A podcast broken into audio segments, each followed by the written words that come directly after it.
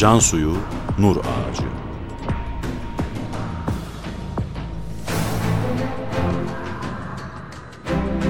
Metin Yusuf Ziya Özkan.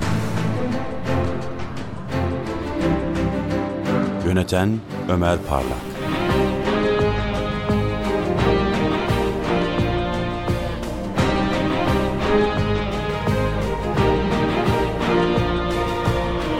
Kırk sekizinci Bölüm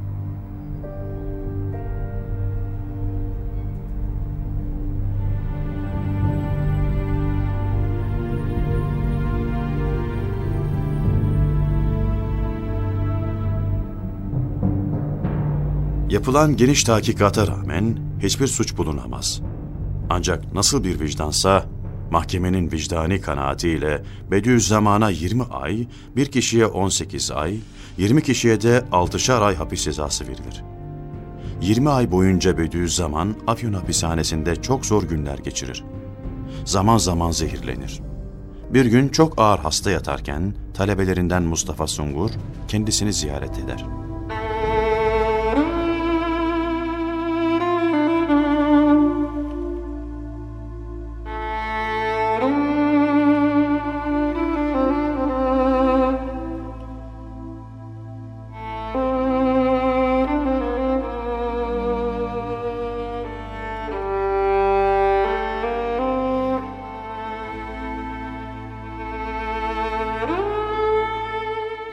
Belki hayatta kalamayacağım. Bütün mevcudiyetim vatan, millet, gençlik, alemi İslam ve beşerin ebedi refah ve saadeti uğrunda feda olsun. Ölürsem dostlarım intikamımı almasınlar.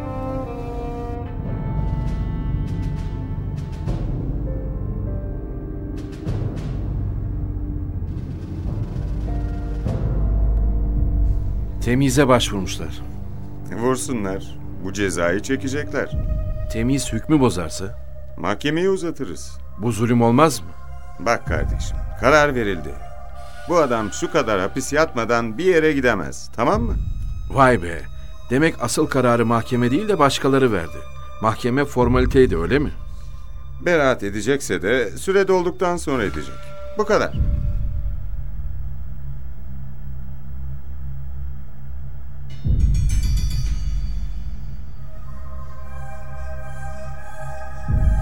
Afyon Mahkemesi'nin kararı 15 günlük süresi içinde temiz edilir. Bediüzzaman, Afyon Mahkemesi'ni haşre bağlı en büyük mahkemeye, o en ulu divana şikayet etmektedir. Avukat Ahmet Hikmet Gönen Bey ise savunmasında şunları ifade etmektedir.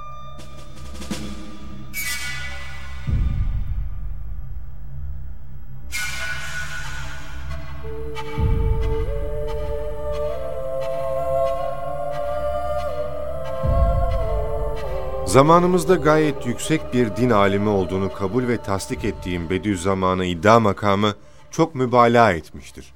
Halbuki iddia makamınca bahsedilen işler ve hatta iddia edilen suç mevzuları tamamiyle ve ancak siyasi ihtiras sahiplerine yakışır işlerdir. Said Nursi'nin ise siyasetle asla alakası bulunmadığı ve böyle bir ihtirası olduğu gösterir bir emarede mevcut bulunmayıp, bilakis ne siyaset ve ne de hükümet işleriyle alakası ve münasebeti bulunmadığı yolunda birçok deliller mevcuttur. Keza şark vilayetlerinde vaki isyanlara iştirak etmemesi ve teklif edenlere bin seneden beri Kur'an'ı kahramancasına taşıyan ve hizmet eden bir millete kılıç çekemem, siz de çekmeyin şeklinde cevap vermesi yine davamızı ispat eder. Bu sebeple gerek Said Nursi'nin ve gerekse diğer sanıkların beraatlerine karar verilmesini bil vekale arz ve istirham eylerim.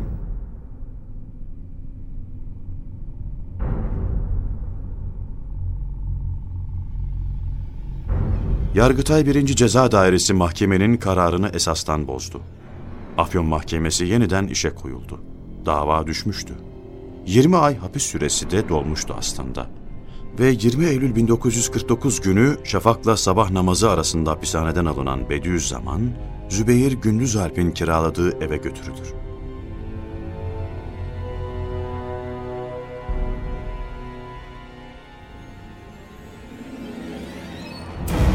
Şimdi ne olacak? Ne yapacağız? Mücadeleye devam. Bediüzzaman'ı yine takip edeceğiz. Beraat etti işte. Daha ne olsun ki? Onunla işimiz bitmedi. Ne yapacağını, kimlerle görüşeceğini hep tespit ve takip etmek zorundayız. Afyon'da mı kalacaklar? Henüz o konudaki emir gelmedi. Şimdilik Afyon'da kalsınlar bakalım. İstediği yere gidemeyecek mi? Gidemez. Ancak bizim izin vereceğimiz bir yere gidebilir. Kapısına görevli koyacak mıyız? Güldürme beni.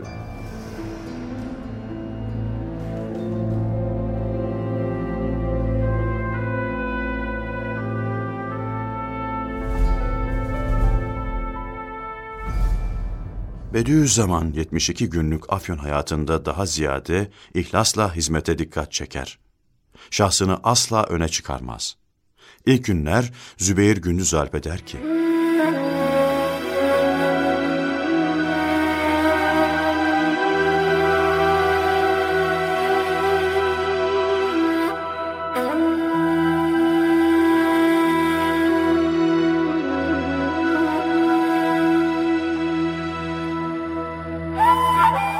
Benim hizmetimde kalman için eğer benim üstadım büyük velidir, Mehdi'dir, dahidir vesaire niyetiyle yapacak isen ben istemiyorum. Lüzumu da yoktur.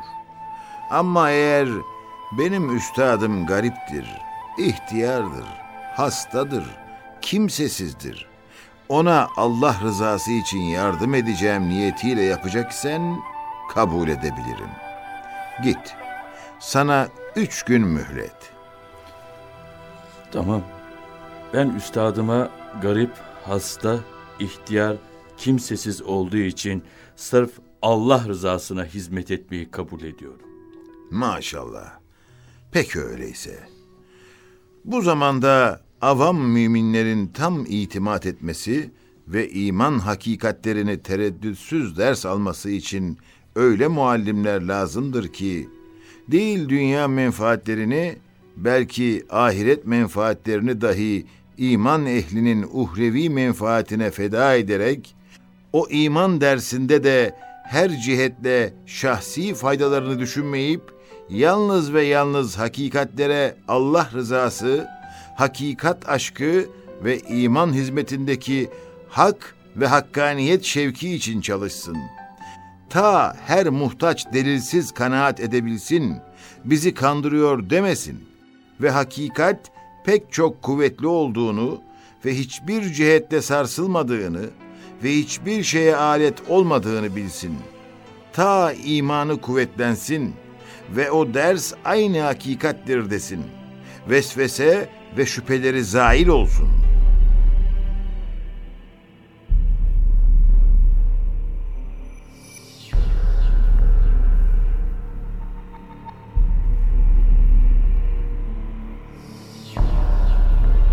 Bediüzzaman ve talebeleri beraat eder ama eserler ettirilmez.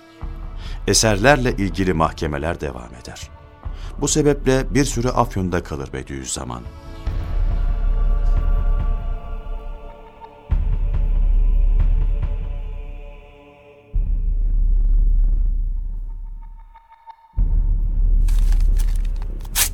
Bu mahkeme bir an önce bitmeli. Bitirilmeli. İsterseniz siz bunu başarabilirsiniz de neden? Önce bırakmamaya karar verenler şimdi neden bu görüşe geldiler acaba? Görmüyor musun? Mahkeme günlerinde olanları takip etmiyor musun yoksa? İlgili insanlar mahkemeyi takip ediyor.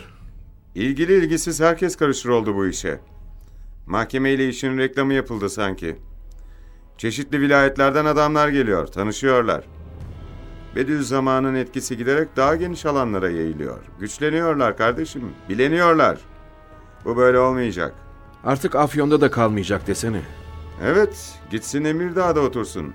Ne olduysa orada oldu. Orada kalsın. Attığımız her adım bizim aleyhimize onun lehine oluyor. Neden? Neden? Allah yardım ediyor olmasın. Allah'a karıştırma bu işe. Allah'a karıştırma. Neşriyat faaliyetini de bilmem kaça katlamışlar. Daha çok insan eserleri merak ediyor şimdi. Yasak arzu doğuruyor. Aklım zorlanıyor biliyor musun? Bir garip kimsesizle başa çıkamıyoruz işte. Bir de eserler beraat ederse var ya o zaman gör.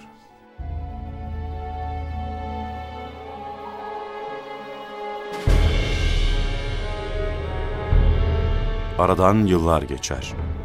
Sonunda eserler de beraat eder. Matbaalarda resmen ve alenen basılmaya, daha geniş kitlelere ve dünyanın çeşitli yerlerine ulaşmaya başlar. Nur talebeleri yepyeni bir şevk ve heyecan kazanırlar. 2 Aralık 1949 günü Afyon'dan Emirdağ getirilir. Emirdağ'da 15. zehirlenme olayı vuku bulur.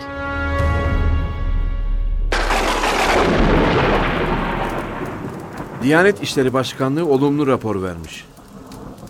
Maalesef. Yine kaybeden biz olduk. Yine kazanan onlar oldu. Şu siz biz davasını bıraksak artık. Hepimiz olsak da daha güzel işler yapmaya çalışsak olmaz mı? Engelimiz ne? Birbirimize çektirdiklerimiz yetmez mi? Bunca sıkıntının sonunda kazanılan ne? Nefret ve düşmanlıktan başka ne geçti ele? Bilmiyorum, bilemiyorum. Bildiğim bir şey var. O da ne yapsak onlara yaradığı kesin. Gizli bir yer sürekli onlara yardım ediyor sanki. Sürekli.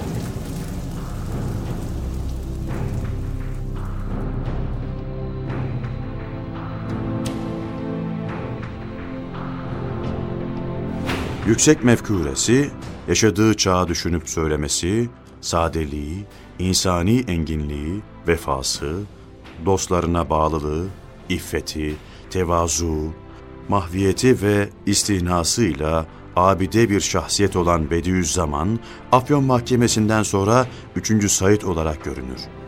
Bu devre siyasileri irşatla onları dine hizmetkar yapmak için çalıştığı devredir. Eserlerin beraati bütün dünyada yankılanır.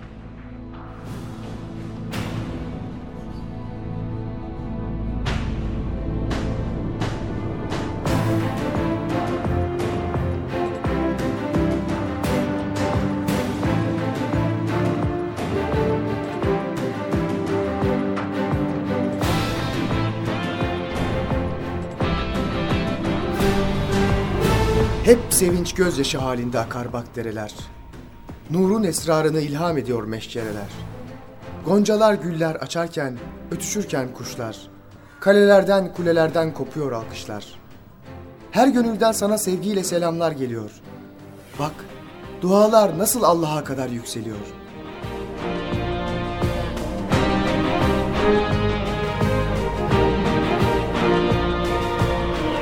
Afyon Mahkemesi devam ederken Emirdağ, İstanbul, Samsun ve Isparta savcılıkları da Bediüzzaman aleyhine yeni yeni davalar açmışlardır.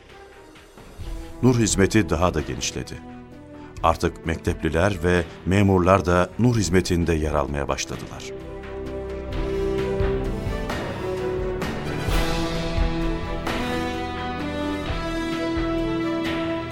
Madem ki hakikat nuru imana muhtaç gönüllerde tesirini yapıyor, bir Said değil bin Said feda olsun. 28 sene çektiğim eza ve cefalar, maruz kaldığım işkenceler, katlandığım musibetler helal olsun. Bana zulmedenlerin, beni kasaba kasaba dolaştıranların, hakaret edenlerin, türlü türlü ithamlarla mahkum etmek isteyenlerin, zindanlarda bana yer hazırlayanların hepsine hakkımı helal ettim.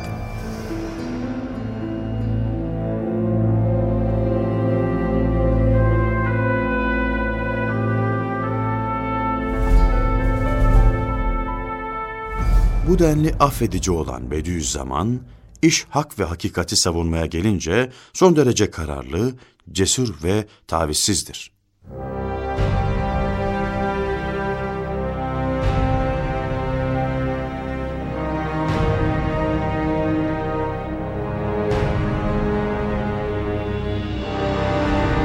Yüzer milyon başların feda olduğu bir kutsi hakikate başımız dahi feda olsun. Dünyayı başımıza ateş yapsanız, Kur'an hakikatlerine feda olan başlar zındıkaya teslim silah etmeyecek ve kutsi vazifesinden vazgeçmeyecektir inşallah.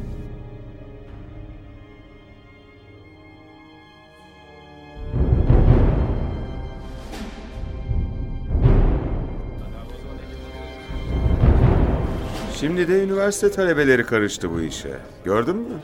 Yine ne oldu ki? Daha ne olsun? DP iktidarına güvenerek iyice şımardılar. Ama kusura bakma, biz daha ölmedik. Ne yapmışlar yine? Bunu söylesene. İstanbul'da resmen isim ve adres de vererek açıkça matbaada gençlik rehberini bastırmışlar. Bildiğim kadarıyla o eserde suç yoktu. Suç bunun neresinde? Ne diyorsun sen? Bugüne kadar böyle bir dini esere izin verildi mi bu ülkede? 27 senedir ilk defa bu adamlar bu işi yapıyorlar. Yol olur kardeşim, yol olur. Bunu önlemek lazım. Ne yapacağız? İstanbul Savcılığı gerekeni yapacak. Yapmalı da.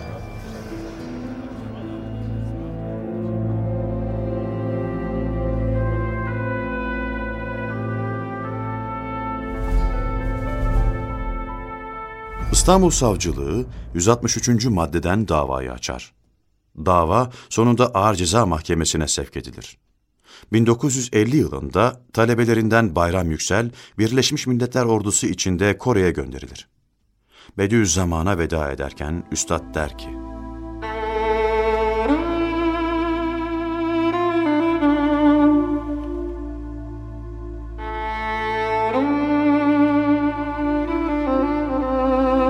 Orada sıkıldığın zaman beni hatırla. Yanında cevşeni kebiri taşı. Nefis ve şeytan sana musallat olunca beni hatırla. Sana vereceğim bir takım Risale-i Nur külliyatını Japon başkumandanına götür, selamımı söyle.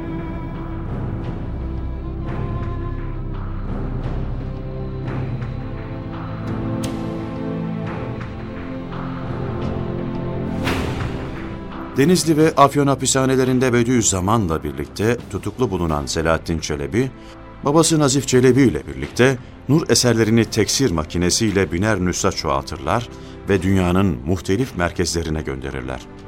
Bu merkezlerden çeşitli teşekkür mektupları gelir. Vatikan ve papalık da konuya ilgisiz kalmamıştır.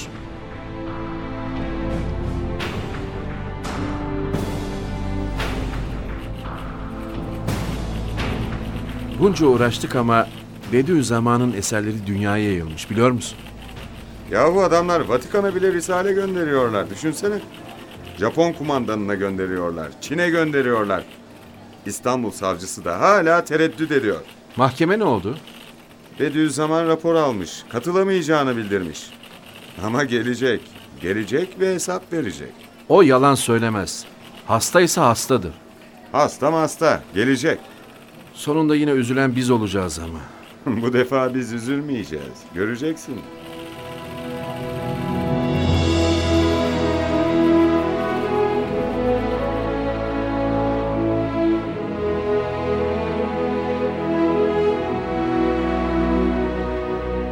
Bediüzzaman 1951 yılı Eylül ayında Emirdağ'dan Eskişehir'e gelir. Bir buçuk ay kadar Yıldız Oteli'nde ikamet eder. 1951 yılı sonunda Isparta'ya geçer. Burada 70 gün kadar kalır. Bu sırada ısrarla İstanbul Mahkemesi tarafından duruşmalara davet edilmektedir. 1952 yılında İstanbul'a gelen Bediüzzaman, Sirkeci'de Akşehir Palas Oteli'ne yerleşir. Daha sonra Fatih'teki Reşadiye Oteli'ne taşınır. Ziyaretçi ve sevenleri akın akın yanına gelirler.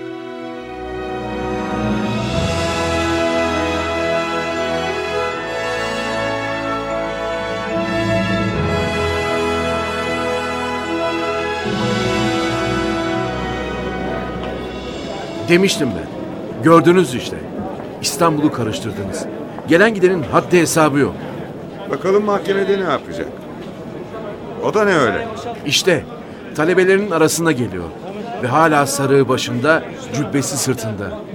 Yürü bakalım yakından takip edelim. Mahkeme salonuna geçtiler. E biz de girelim. Ne kadar da kalabalık gelmişler. Nasıl geçeceğiz ki? Geçeceğiz, geçmeliyiz. Ne olup bittiğini görmeliyiz.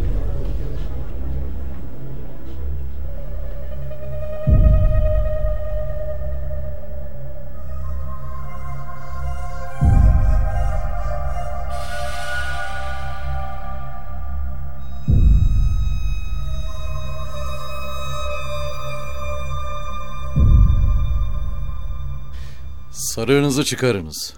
Bu boynumu kesersiniz, sarık o zaman çıkar. Kusura bakmayın. Hoca efendi, hoca efendi. Hakim sarığınızı çıkarın diyor. Tamam, tamam biz anlaştık. Sen aradan çekil.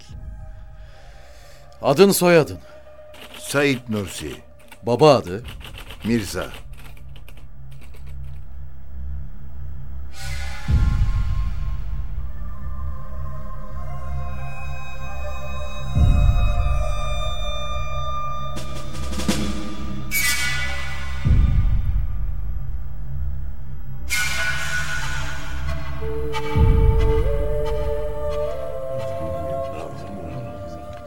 ...35 senelik hayatım şahittir ki... ...siyasete asla karışmadım.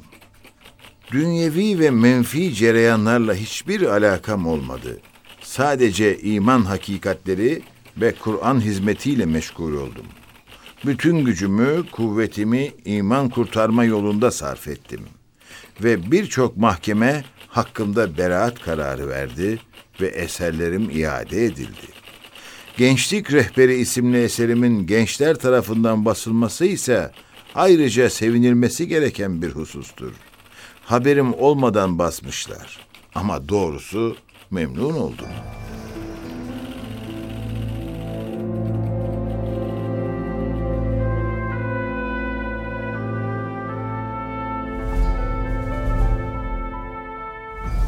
Mahkemeler devam ederken İstanbul basını ve gazeteler mahkemeye ilgisiz kalmazlar. Hürriyet gazetesi 80'lik pirin duruşması başlığıyla haber yapar. Hür Adam gazetesi Bediüzzaman'ı tanıtır. İkinci duruşma daha da kalabalık olur. Binlerce insan mahkeme salonuna girmek istemektedir.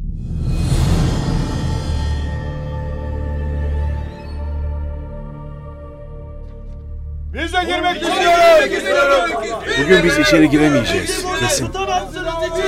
Mahkeme reisi geliyor. Bir şey söyleyecek. Hoca efendiyi seviyorsanız biraz meydan veriniz ki muhakemeye devam edelim. Lütfen.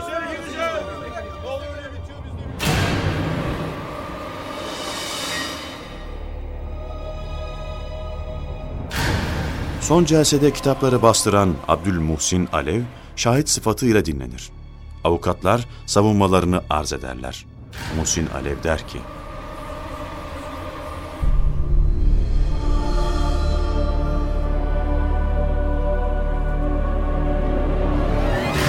Ben Edebiyat Fakültesi Felsefe Şubesi talebesiyim. Şark ve Garb'ın birçok eserlerini okudum.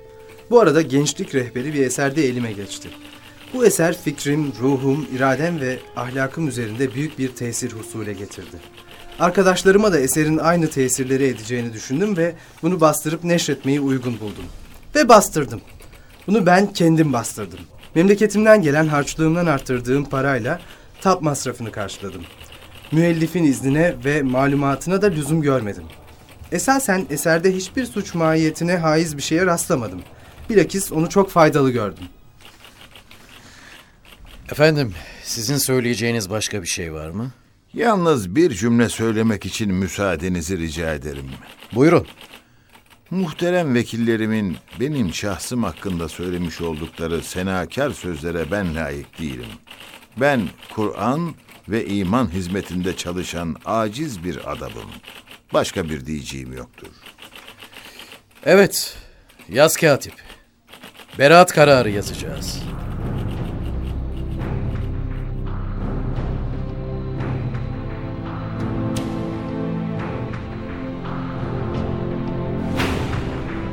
İstanbul'daki gençlik rehberi davasından Bediüzzaman beraat eder. İstanbul Sirkeci'deki büyük postane binası o zaman adliyedir.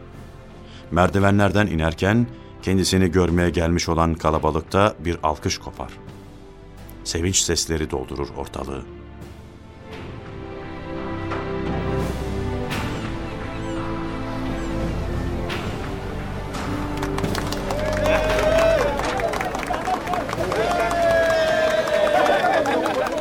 Kadar insan burada niye toplanmışlar? Efendim, bunlar sizin için gelmişler. Sizi görmeye gelmişler. Acayip.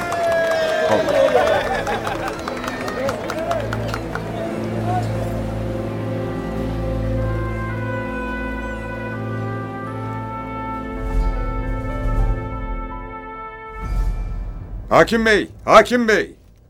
Sen nasıl Said Nursi'yi beraat ettirebilirsin? Ben hukuki kaideler içinde bir hakim olarak hadisenin tahkikatını yaptım.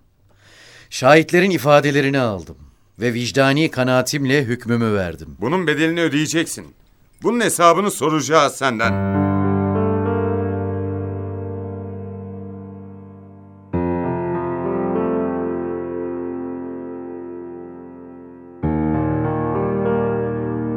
Bediüzzaman zeki adamdı. Mahkemenin gidişinden ve seyrinden neticeyi görüyordu. Mahkeme esnasında en ufak bir telaş ve heyecan göstermiyordu. Dost ve ahbaplarıyla evinde konuşur gibi rahat ve sakindi. Halktan biri gibi konuşuyordu.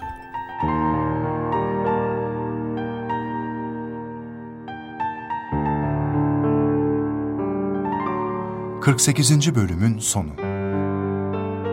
Yarın aynı saatte tekrar görüşmek üzere. Burç Prodüksiyon